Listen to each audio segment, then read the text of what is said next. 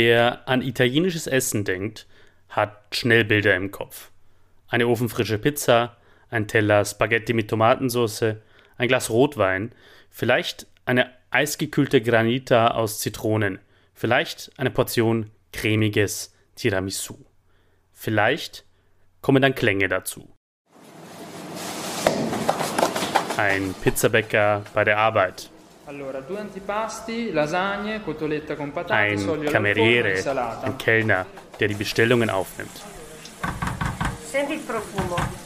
Und vielleicht eine italienische Nonna, eine Großmutter, die in der Küche den Auberginenauflauf namens Parmigiana zubereitet und ihren Enkeln das Rezept weitergibt.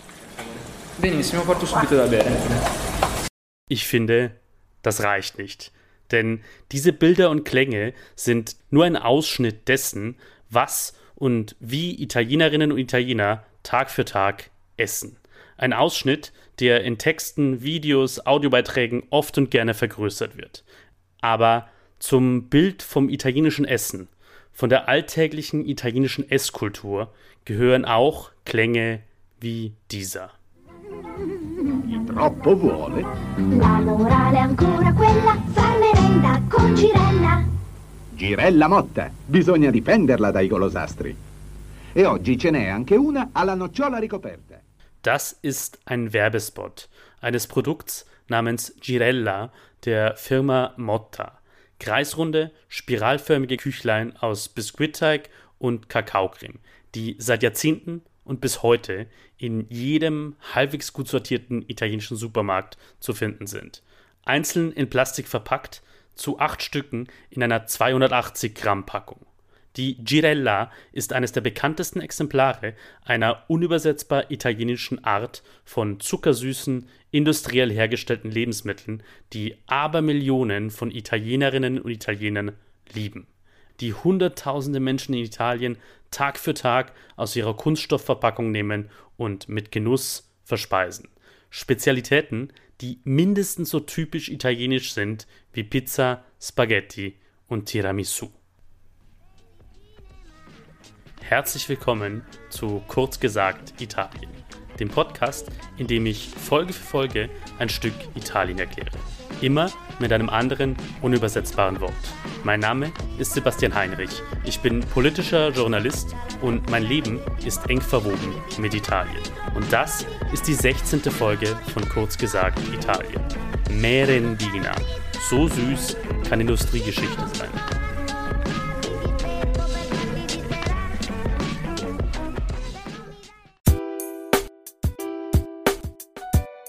La parola, das Wort. Diese Folge ist eine Premiere. Zum ersten Mal ist das unübersetzbare Wort, um das es geht, eine Verkleinerungsform. Verkleinerungsformen gibt es in vielen europäischen Sprachen. Auf Deutsch ist zum Beispiel das Büchlein die Verkleinerungsform von Buch oder das Wörtchen vom Wort. Im Italienischen ist eine Möglichkeit, eine Verkleinerungsform zu bilden, den Bestandteil ino bei männlichen Wörtern oder ina bei weiblichen Wörtern anzufügen. Die Merendina, um die es in dieser Folge geht, ist die Verkleinerungsform von Merenda. Der beste Startpunkt ist wieder einmal das Wörterbuch Treccani, das für die italienische Sprache in etwa das ist, was der Duden für das Deutsche bedeutet.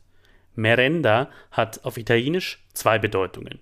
Zur ersten Bedeutung heißt es im Wörterbuch Treccani, Zitat Anfang, Merenda, Singular, weiblich, aus dem lateinischen merenda, Dinge, die man verdient.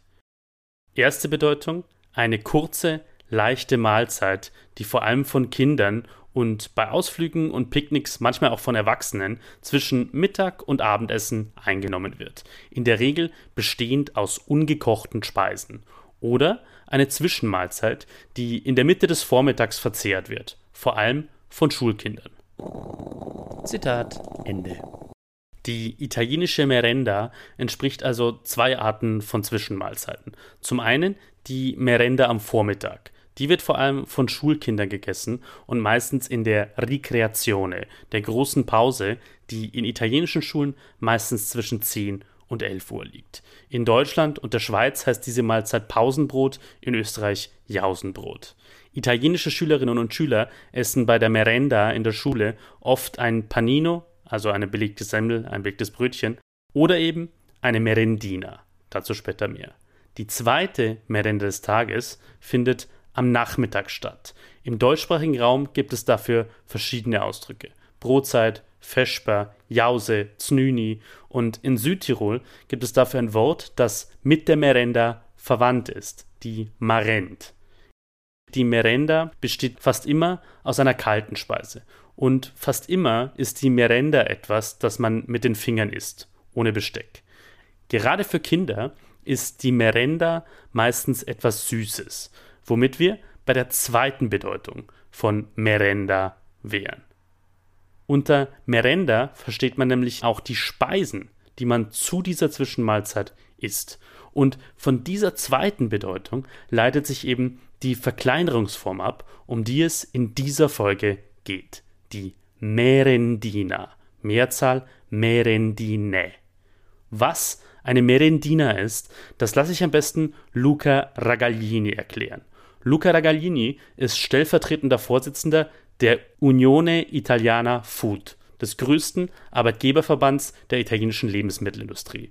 Und in mehreren italienischen Medien wird Luca Ragaglini im März 2023 mit den Worten zitiert, die Merendine seien, Zitat Anfang, ein Produkt, das es ausschließlich auf dem italienischen Markt gibt.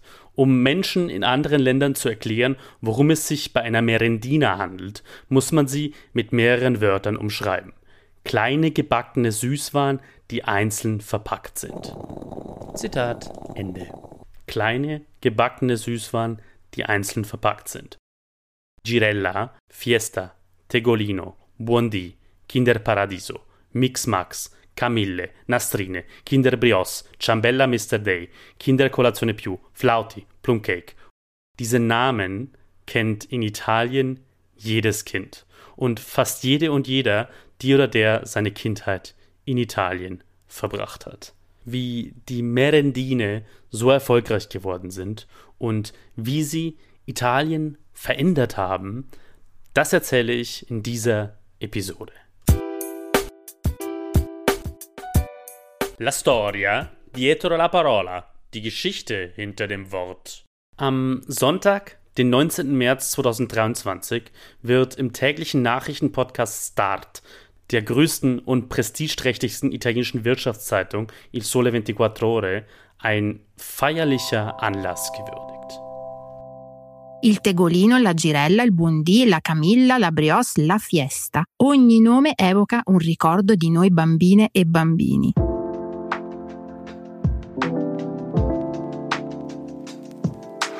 Le merendine compiono ben 70 anni, visto che la prima in assoluto, il Buondì appunto, veniva lanciata nel 1953. Un successo clamoroso che ha segnato la nostra... Die Merendine, das sagt Journalistin Chiara Beghelli in dieser Episode von Start, sind 70 Jahre alt geworden. Und sie erwähnt das Jahr, in dem für diese italienische Spezialität die überwältigende Erfolgsgeschichte begonnen hat, wie Beghelli es nennt. 1953. 1953 ist nämlich das Produkt entstanden, das heute als die erste Merendina der Geschichte gilt, der Buondì des Lebensmittelherstellers Motta. Der Aufstieg des Unternehmens Motta beginnt schon in der Zeit des Faschismus. Ab den 1930er Jahren lässt Firmengründer Angelo Motta in der norditalienischen Metropole Mailand einen Kuchen namens Panettone industriell fertigen und macht ihn nach und nach zum populärsten Weihnachtsgebäck des Landes. In den 1950er Jahren ist Motta dann zu einem Lebensmittelriesen geworden, der viele unterschiedliche Produkte verkauft. Darunter auch seit 1951 den Mottarello, das erste richtig kommerziell erfolgreiche Eis am Stiel der italienischen Geschichte. Die Firma Motta hat damals tausende Angestellte und verkauft ihre Produkte in zehntausenden Geschäften im ganzen Land. Wir sind in der Zeit des Wiederaufbaus in Italien, kurz vor Beginn des Boom Economico, des italienischen Wirtschaftswunders, in dessen Verlauf sich in weiten Teilen des Landes unfassbar schnell Wohlstand ausbreitet und sich Massen von Italienerinnen und Italienern immer mehr industriell hergestellte Lebensmittel leisten können. Schon 1950 hat Motta den sogenannten Mottino auf den Markt gebracht, einen Panettone-Kuchen im Mini-Format, für den die Firma auf Werbeschildern mit einem lachenden Kind wirbt und dem Slogan jeden Tag zu jeder Uhrzeit. Bis heute wird in mehreren süditalienischen Dialekten die Merendina Mottino genannt. Aber der richtig breite Erfolg dieser kleinen, einzeln abgepackten Süßwaren beginnt erst im Jahr 1953, als Motta den Buondì zu verkaufen beginnt. Buondì ist ein vor allem in Norditalien verwendeter Gruß, der so viel wie Guten Tag bedeutet. Der Buondì von Motta ist ein kleines Brioche-Gebäck, also aus einem süßen Teig aus Weizenmehl, Zucker, Hefe, Öl und Eigelb. Darauf eine Zuckerglasur und Hagelzucker. Den Teig, aus dem dieses Produkt ist, kennen die Menschen in vielen italienischen Regionen damals von den Kuchen, die zu Feiertagen serviert werden und eine Merenda einzunehmen, eine süße Zwischenmahlzeit, das ist eine Gewohnheit, die zumindest die etwas wohlhabenderen Familien in Italien schon kennen. Ein Brot mit Marmelade oder Zucker, ein Stück Kuchen. Aber der Bondi begründet im Jahr 1953 einen kulturellen Wandel, wie der Unternehmerverband Unione Italiana Food schreibt. Denn durch die industrielle Produktion des Bondier und durch seinen niedrigen Preis wird diese süße Teigware jetzt für weite Teile der Bevölkerung jeden Tag erschwinglich. Dadurch, dass der Bondi einzeln verpackt ist, ist er lange haltbar und er ist in den Lebensmittelgeschäften im Land fast überall verfügbar. Die Merendine werden in den Jahren ab 1953 zum Massenprodukt. Ab den 1960er Jahren kommen nach und nach viele der Merendine auf den Markt, die bis heute beliebt sind in Italien. Zum Beispiel die Kinder Brioche, ein Mürbeteigriegel mit Marmeladefüllung, die Ferrero Fiesta, die mit Schokolade umhüllt wird und deren Teig mit Orangenlikör aromatisiert ist. In den 1970ern bringt Motta die schon erwähnte Runde Girella auf den Markt und auch die Crostatine, kommen in diesem Jahrzehnt in die Lebensmittelgeschäfte und Supermärkte Italiens. Eine Mini-Version der Crostata, eines Mürbeteigkuchens mit Marmelade, der mit einem Teiggitter bedeckt ist. In den 1980er Jahren dann steigt in das Geschäft mit den Merendine eine weltbekannte italienische Firma ein. Barilla. Barilla, das Unternehmen, das bis heute die meisten vor allem für ihr großes Sortiment an Nudelsorten kennen, bringt 1975 eine neue Marke für süße Produkte auf den Markt und begleitet diesen Start im Fernsehen. Das Fernsehen in Italien wird damals im regulären Programm in Italien noch in Schwarz-Weiß ausgestrahlt. Werbung gibt es damals im Jahr 1975 fast ausschließlich noch in der Sendung Carosello im öffentlich-rechtlichen Rundfunk Rai. Jeder Spot in dieser Sendung muss in eine Geschichte eingebettet werden und die Marke darf erst am Ende genannt werden. 1975 wird im Carosello dieser Werbefilm ausgestrahlt. Dai mamma, dimmi quella filastrocca che dicevi da bambina. Ma no, non mi ricordo. Sì che ti ricordi. Allora, io dicevo così. In dem Spot ist ein Kind zu sehen, das seine Mutter bittet, doch diese eine Filastrocca aufzusagen, den Kinderreim, den sie, die Mutter, als kleines Mädchen immer aufgesagt hat. Die Mutter macht das dann auch und dann macht der Spot einen Sprung zurück in die Zeit, als die Mutter noch ein kleines Mädchen war. Und dieses kleine Mädchen in der Erinnerung der Mutter sagt dann diesen Kinderreim auf. Der dauert Dutzende Sekunden. La gallinella bianca seduta sulla panca faceva la calzina per comare Serpentina. Serpentina vede e dice: Non ho piede, und dann am Ende dieses Spots mit seiner einlullenden, betont gemütlichen Melodie kommt dann die wirklich wichtige Botschaft. Ti ricordi quei buoni biscotti che sapevano di burro, di latte di grano. Domattina cercali al mulino bianco. Biscotti del mulino bianco, fatti con ingredienti semplici, genuini, gustosi. Mangia sano, torna alla natura con i biscotti del mulino bianco Barilla. Mulino bianco. Erinnerst du dich an die guten Kekse, die nach Butter, nach Milch, nach Weizen schmecken? Such sie gleich morgen früh bei Molino Bianco. Die Kekse von Molino Bianco werden aus einfachen, natürlichen und schmackhaften Zutaten hergestellt. Iss gesund, kehr zurück zur Natur mit den Keksen von Molino Bianco. Mit diesem Spot beginnt vor knapp 50 Jahren die Geschichte einer Marke, die in Italien bis heute jede und jeder kennt. Molino Bianco. Die Botschaft hinter diesem Spot ist, diese neue Marke Molino Bianco steht für eine angeblich gute alte Zeit, in der die Menschen angeblich diese guten, einfachen Kekse gegessen haben, die du, liebe Verbraucherin, liebe Verbraucher, morgen im Supermarkt oder im Lebensmittelladen kaufen kannst. Die Botschaft passt gut zur Zeit im Italien Mitte der 1970er Jahre. Es ist eine Krisenzeit, von der ich recht ausführlich in Folge 11 dieses Podcasts erzählt habe, mit dem Titel Dietrologia.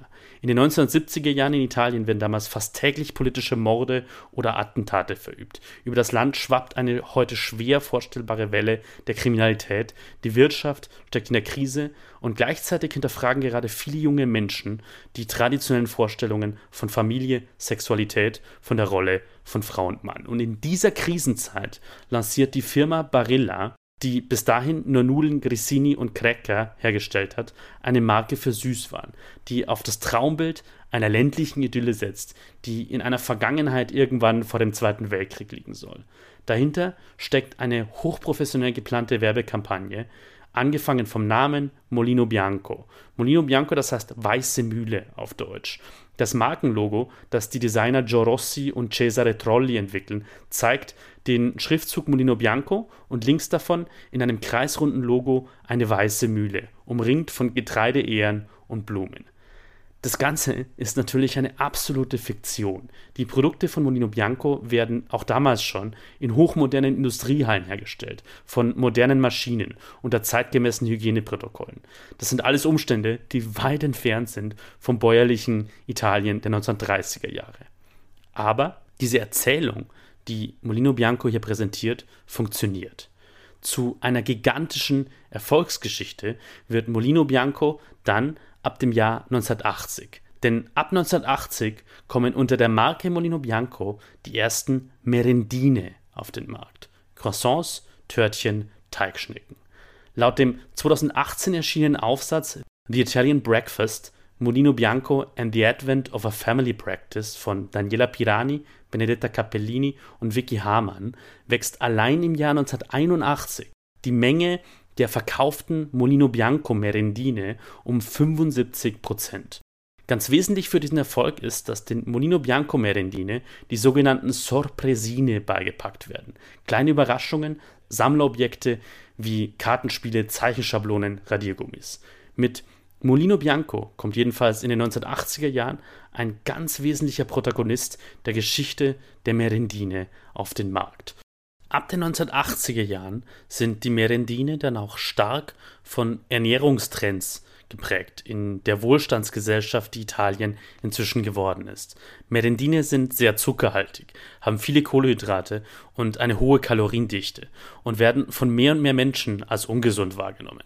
Und als Reaktion darauf kommen neue Merendine auf den Markt, die als besonders gesund beworben werden, wie die Camille, ein Törtchen von Molino Bianco mit Karotten, Mandeln und Orangensaft, das als besonders reich an Ballaststoffen vermarktet wird. Ab den 2000er Jahren senken manche Hersteller die Menge an Zucker und gesättigten Fettsäuren in den Merendine und verkleinern die Portionen. Und in all den Jahren kommen Jahr für Jahr neue Merendine auf den Markt. Manche verschwinden wieder, manche bleiben bis heute. 2023 ist also der 70. Jahrestag der Merendine. Und der ist für die Hersteller dieser unübersetzbar italienischen süßen Imbisse definitiv ein Grund zu feiern. Denn der Markt ist heute in Italien gigantisch. Die schon erwähnte Lebensmittelhersteller-Lobbyvereinigung Unione Italiana Food hat im März 2023 zum Jubiläum einige Zahlen veröffentlicht. 83 Prozent der Italienerinnen und Italiener essen Merendine, besagt demnach eine Erhebung des Marktforschungsinstituts BVA DOXA.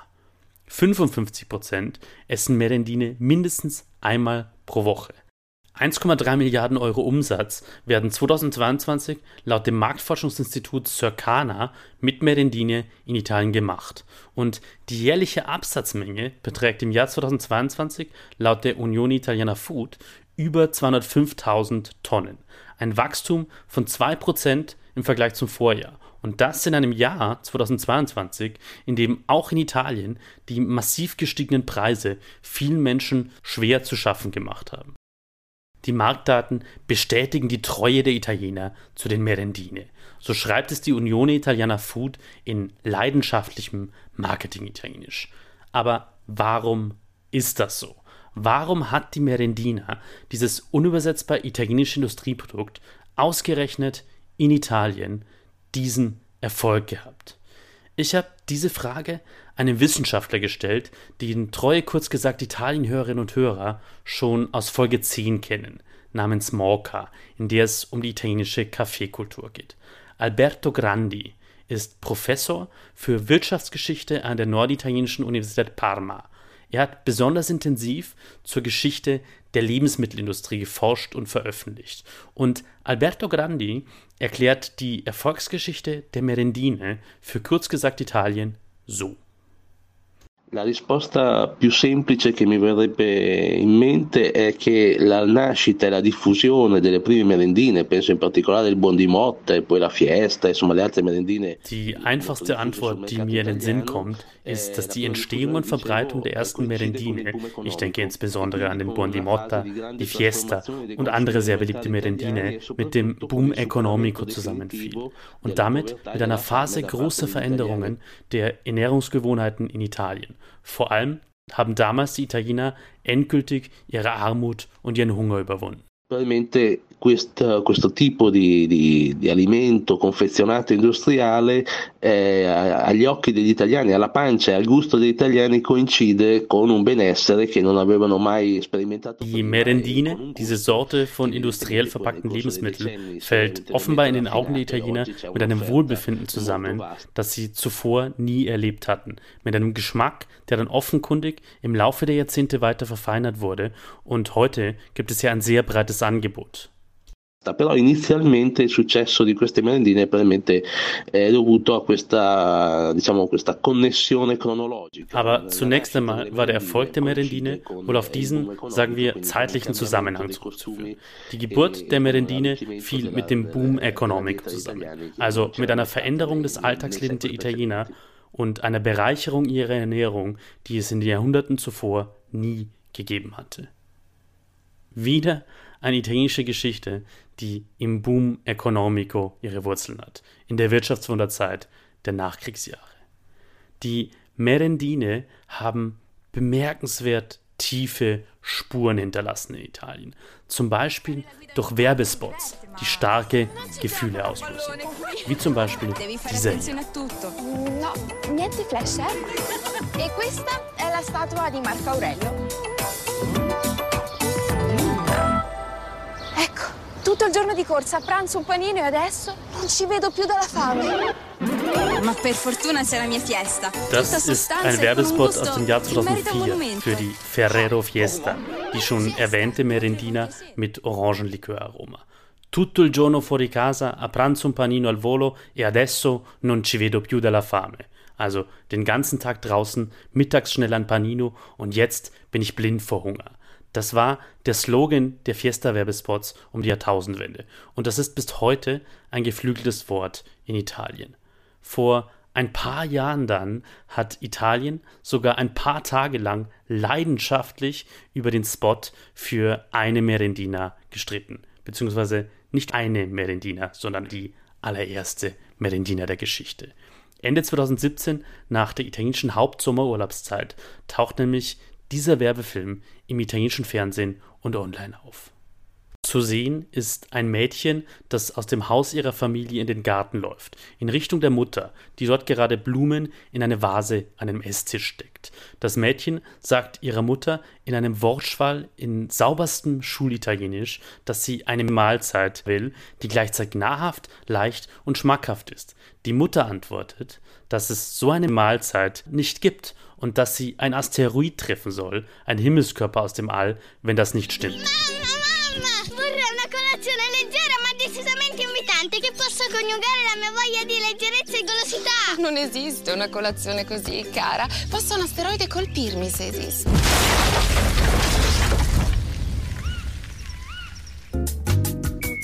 Und dann trifft die Mutter eben so ein Himmelskörper.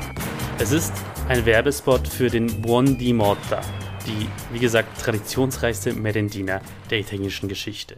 Die Merendina, die angeblich genau das ist, was das Kind im Spot sich wünscht, nahrhaft, leicht und schmackhaft. Der Werbespot löste in Italien tagelangen Streit aus damals, 2017, zwischen Menschen, die den Spot einfach witzig finden und anderen, die ihn als furchtbar und grausam bezeichnen, weil darin ja der Tod einer Mama gezeigt werde.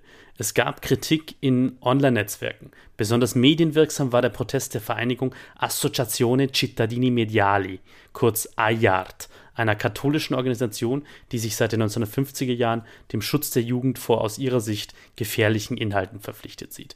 Den Tod einer Mutter so zu banalisieren, das sei geschmacklos. Und ein solcher Spott solle nicht einfach so gezeigt werden dürfen im italienischen Fernsehen. Es sind aber nicht nur die Werbespots, mit denen die Merendine Spuren in der italienischen Gesellschaft hinterlassen. Dass die Merendine ab den italienischen Wirtschaftswunderjahren, also ab den 1950er Jahren, ihren Eingang in die Küchenschränke und Speisekammern der italienischen Wohnungen und Häuser gefunden haben, hat tatsächlich den Alltag der Familien im Land erheblich verändert. Erstens ist durch die Verbreitung der Merendine die Zwischenmahlzeit am Vormittag oder am Nachmittag, also die Merenda, von einem Privileg der reichsten Bevölkerungsteile, was sie vorher war, zu einem Ritual fast aller italienischen Familien geworden.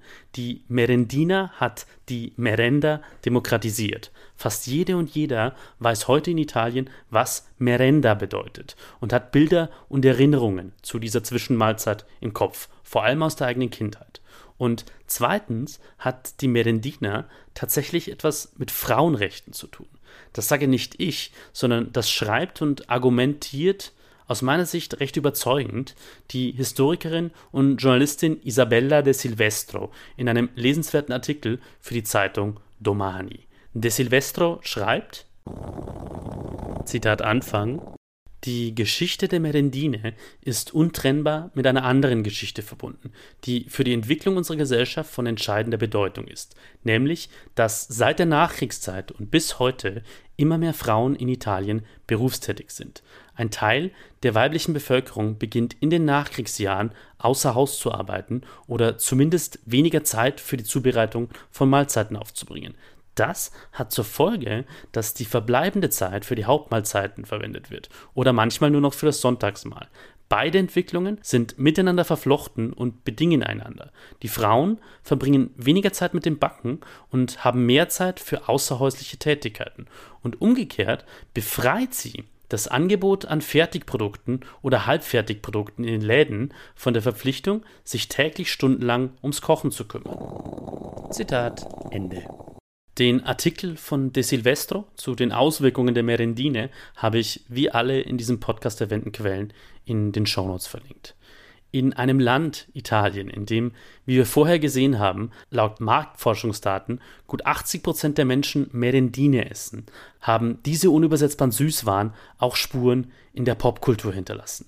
Seit den 1990er Jahren und bis 2015 gibt es eine italienische Band mit dem Namen Merendine Atomiche, die Thrash Metal spielt, also eine besonders harte und schnelle Art von Metal. 2011 verkürzen die Merendine Atomiche ihren Namen auf Merendine. 2015 geben sie ihr letztes Konzert. 1996 ist ein Buch der auch im deutschsprachigen Raum populären Krimireihe Commissario Montalbano des sizilianischen Autors Andrea Camilleri erschienen, mit dem Titel Ladro di Merendine, Auf Deutsch ist das Buch mit dem Titel Der Dieb der süßen Dinge erschienen, weil Merendine eben unübersetzbar ist. Und als 2018 die Firma Barilla die Daten über die beliebtesten Merendine der Marke Molino Bianco veröffentlicht, ist das an einigen Küchentischen, Bars und an den Kaffeeautomaten mancher Büros ein beliebtes Gesprächsthema. Und manche sind regelrecht empört darüber, welche Molino Bianco Merendina auf dem ersten Platz der Verkaufsstatistik landete. Auf dem Blog Il Milanese Imbruttito, der zu einem populären gleichnamigen YouTube-Kanal gehört, schreibt Autor Andrea Perticaroli damals, Zitat Anfang, der meistverkaufte Snack von Barilla ist eigentlich eine Mischung aus Styropor, Watte und Vanillearoma. Ein Biss in einen Plumcake verursacht eine Trockenheit im Mund, die es nicht einmal in der Sahara am 15. August gibt. Vor allem aber ist der Plumcake ein Miststück.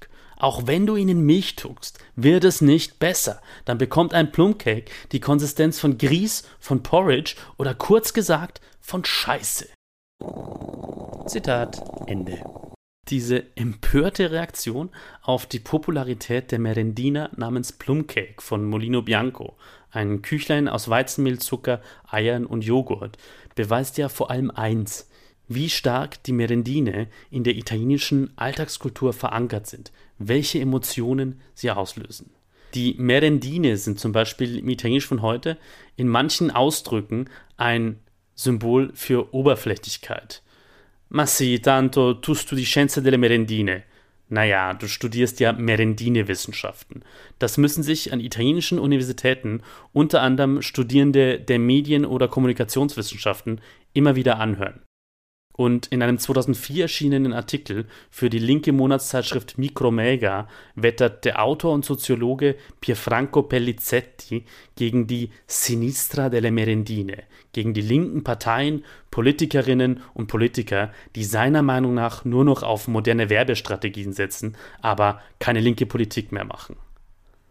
Vermutlich Deutlich problematischer für die Hersteller der Merendine ist aber ein anderes Negativ-Image, das ihnen bis heute anhaftet. Wenn man im italienischen Google im Eingabefenster Le Merendine zu schreiben beginnt, dann ist der erste Vorschlag der automatischen Vervollständigung von Google Le Merendine fanno male, also Merendine sind gesundheitsschädlich. 2015 hat die Autorin und Comiczeichnerin Laura Scarpa ein Buch veröffentlicht mit dem Titel Viva le merende, abbasso le merendine. Also frei übersetzt, es lebe die Merenda, weg mit den Merendine. Ja zu dieser Zwischenmahlzeit, weg mit den Industrieprodukten, die seit sieben Jahrzehnten dazu gegessen werden. Auf diese Stimmung haben die Hersteller der Merendine längst reagiert.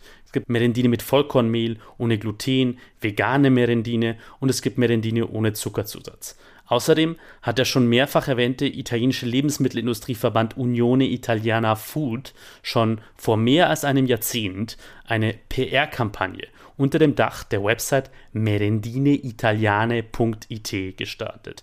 Gestaltet hat diese Kampagne zur Imagepflege der Merendine die Werbeagentur INC Italia.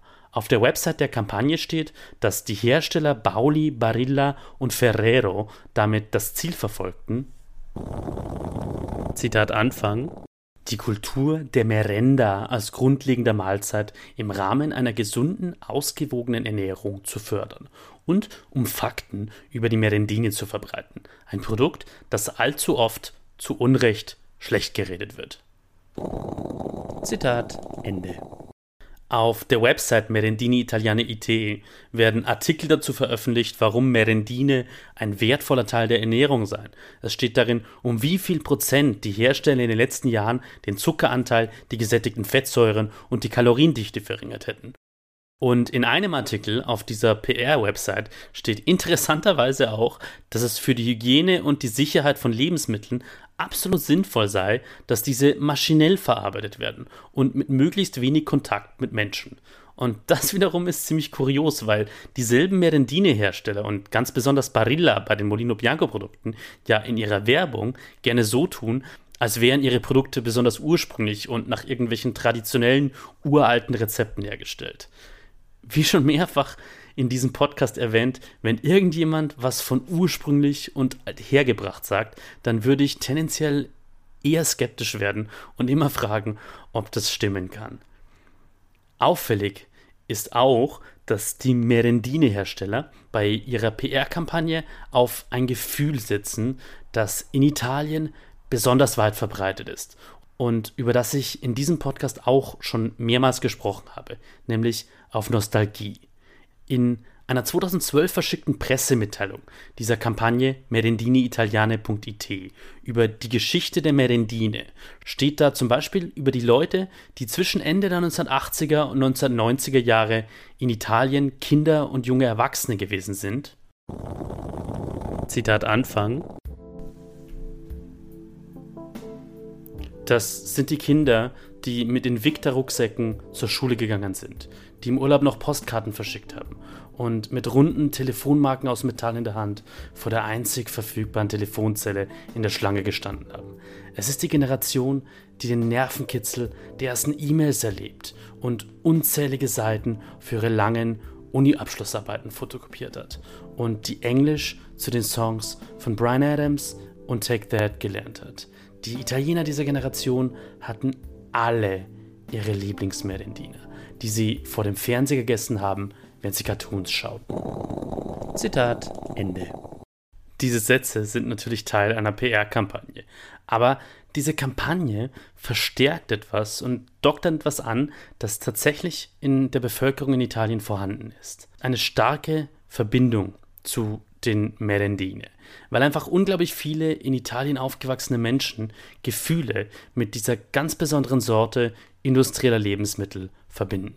2017 ist im kleinen italienischen Verlag Edizioni Cliché ein Buch mit dem Titel Phänomenologia della Merendina erschienen. Phänomenologie der Merendina.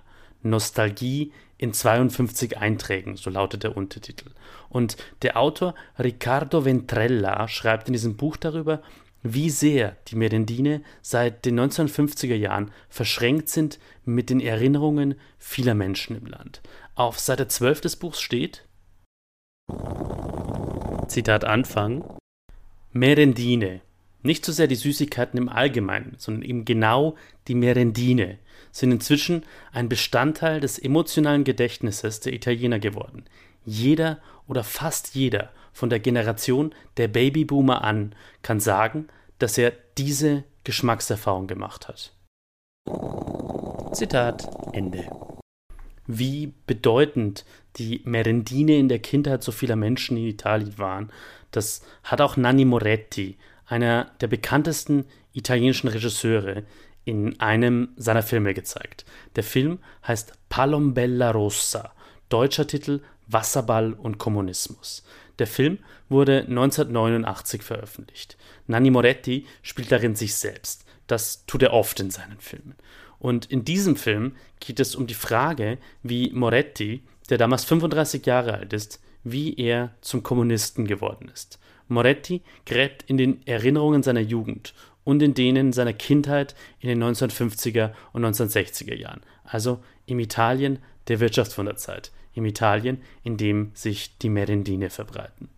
Der größte Teil der Handlung von Palombella Rossa dreht sich um ein Wasserballspiel, das eben Ende der 80er Jahre in einem Schwimmbad auf Sizilien stattfindet. Und in einer Szene steht Nanni Moretti am Beckenrand. Und es überkommt ihn die Nostalgie. Ho 35 anni. Ho 35 anni, non torneranno più. Le merendine di quando ero bambino. I pomeriggi di maggio non torneranno più. Le merendine di quando ero bambino non torneranno più! Le merendine di quando ero bambino non torneranno più! I pomeriggi di maggio! Le merendine col pane e cioccolata! Mamma! Mia madre! Mia madre! Non tornerà più! Il brodo di pollo, quando ero malato, gli ultimi giorni di scuola, prima delle vacanze.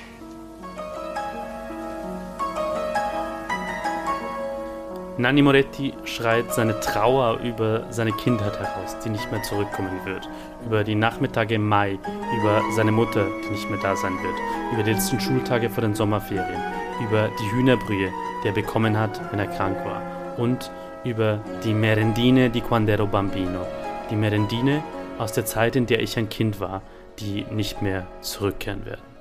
Nanni Moretti schreit in die Welt, wie viel die Merendine für ihn wie für viele andere Menschen bedeuten, die im Italien ab der Wirtschaftswunderzeit groß geworden sind. Die schon zitierte Journalistin und Historikerin Isabella de Silvestro unterstreicht in ihrem Artikel für die Zeitung Domani aber auch, dass die Merendine für die Entwicklung der gesamten italienischen Gesellschaft stehen, für den Aufstieg eines ganzen Landes.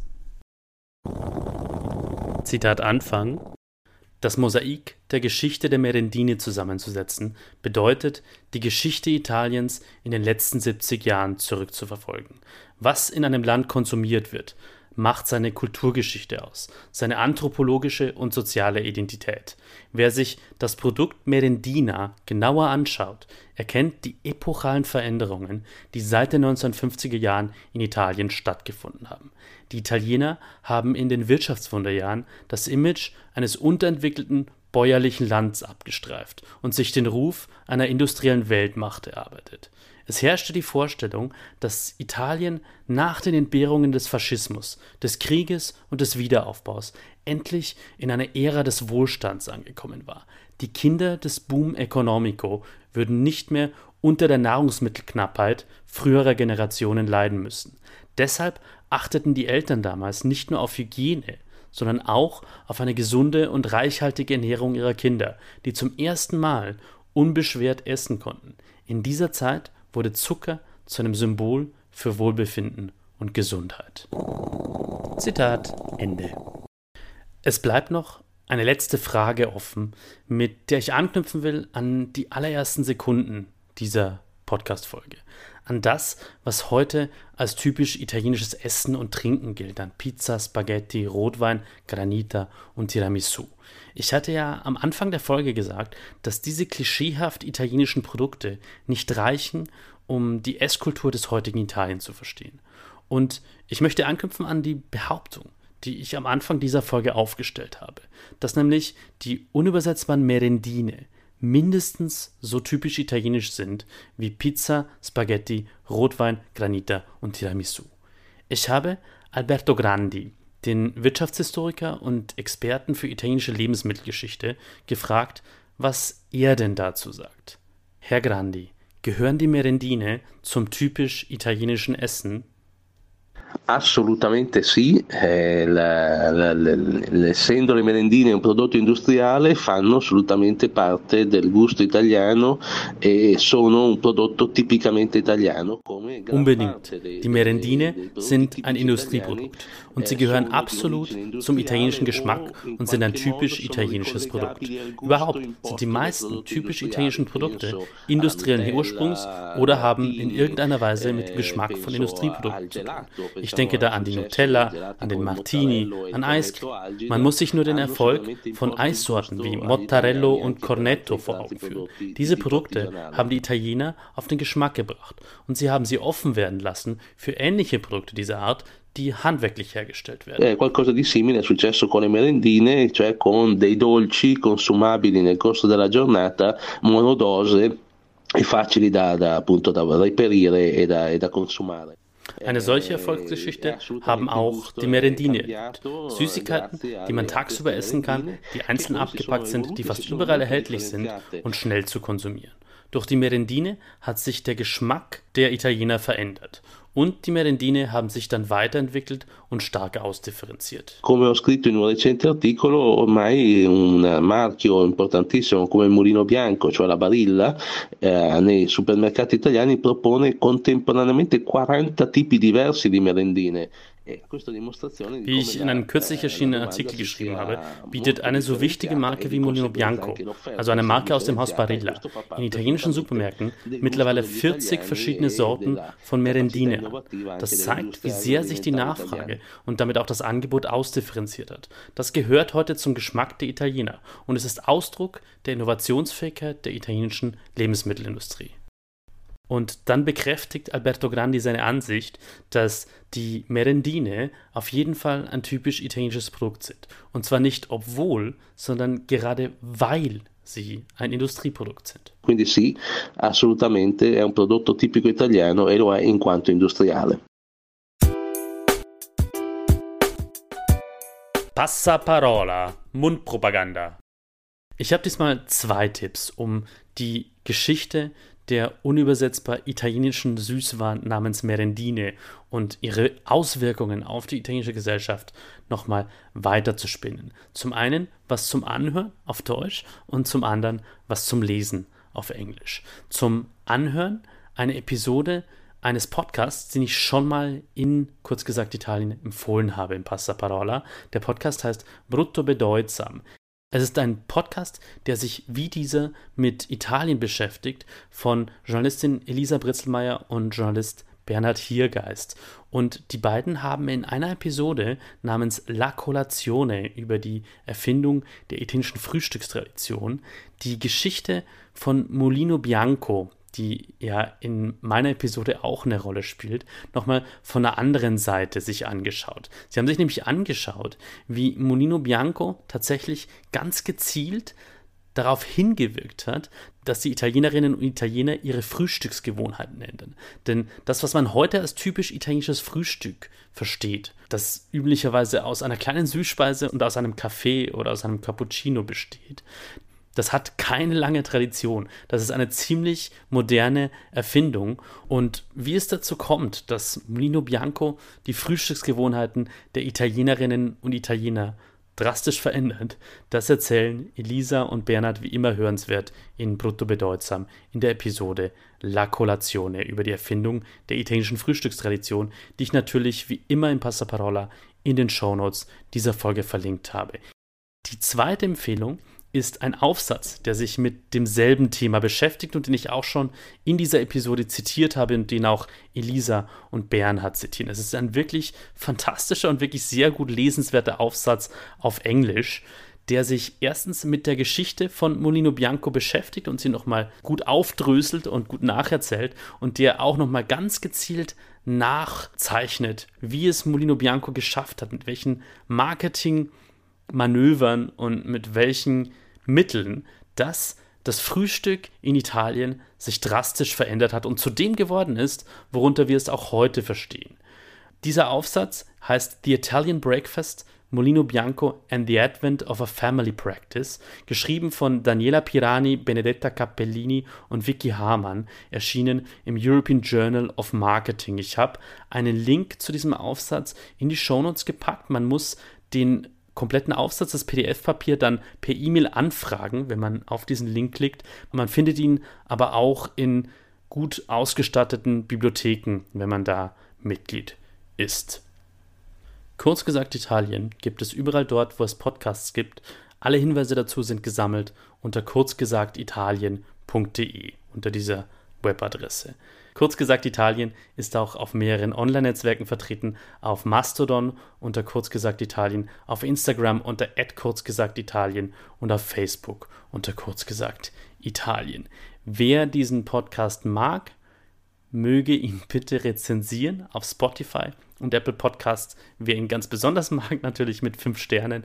Das hilft ganz besonders damit dieser Podcast auch für andere Menschen sichtbar wird. Wer Fragen, Hinweise, Kritik hat, kann die an sebastian italien.de per E-Mail schreiben. Es gibt zu kurz gesagt Italien einen kostenlosen Newsletter über jede neue Episode und immer wieder mal auch Neuigkeiten zu diesem Podcast, Infos sozusagen aus dem bescheidenen Maschinenraum dieses Ein-Mann-Betriebs, den ich Sebastian Heinrich für kurz gesagt Italien betreibe. Newsletter.kurzgesagtitalien.de ist die Adresse, um ihn zu abonnieren.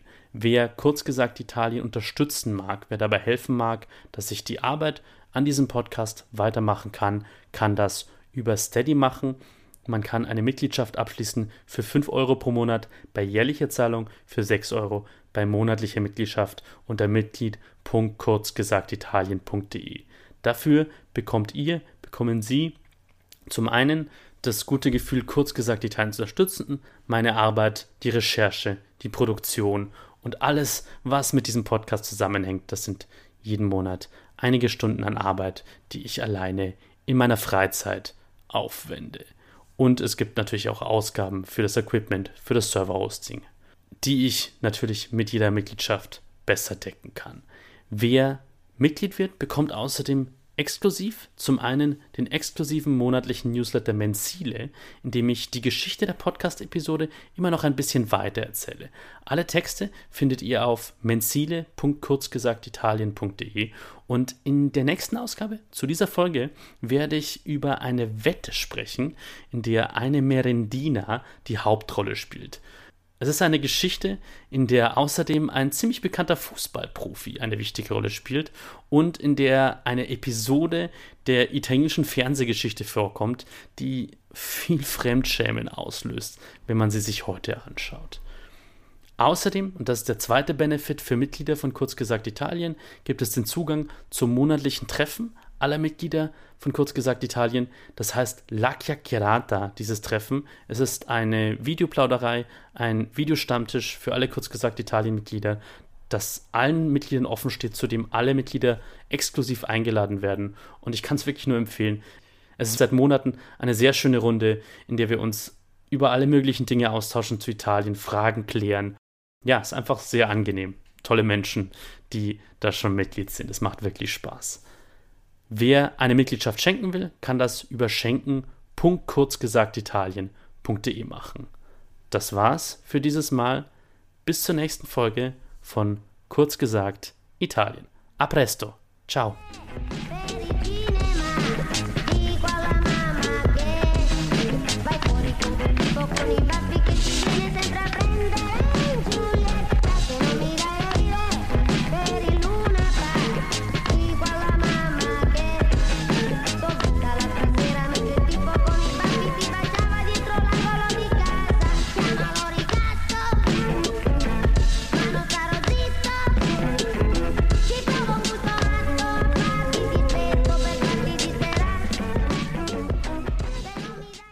Das war eine Folge von Kurz gesagt Italien. Idee, Recherche und Produktion von Kurz gesagt Italien sind von mir, Sebastian Heinrich. Auf Twitter bin ich zu finden unter Bastiano Enrico. Die Titelmelodie ist der Track Italian Singing Hip Hop von Kalla mit einer Creative Commons Lizenz. Die Zwischenmelodien sind von Dominic Ward ebenfalls mit einer Creative Commons Lizenz. Die Originaldateien zu allen in dieser Folge verwendeten Audioquellen sind in den Show Notes verlinkt.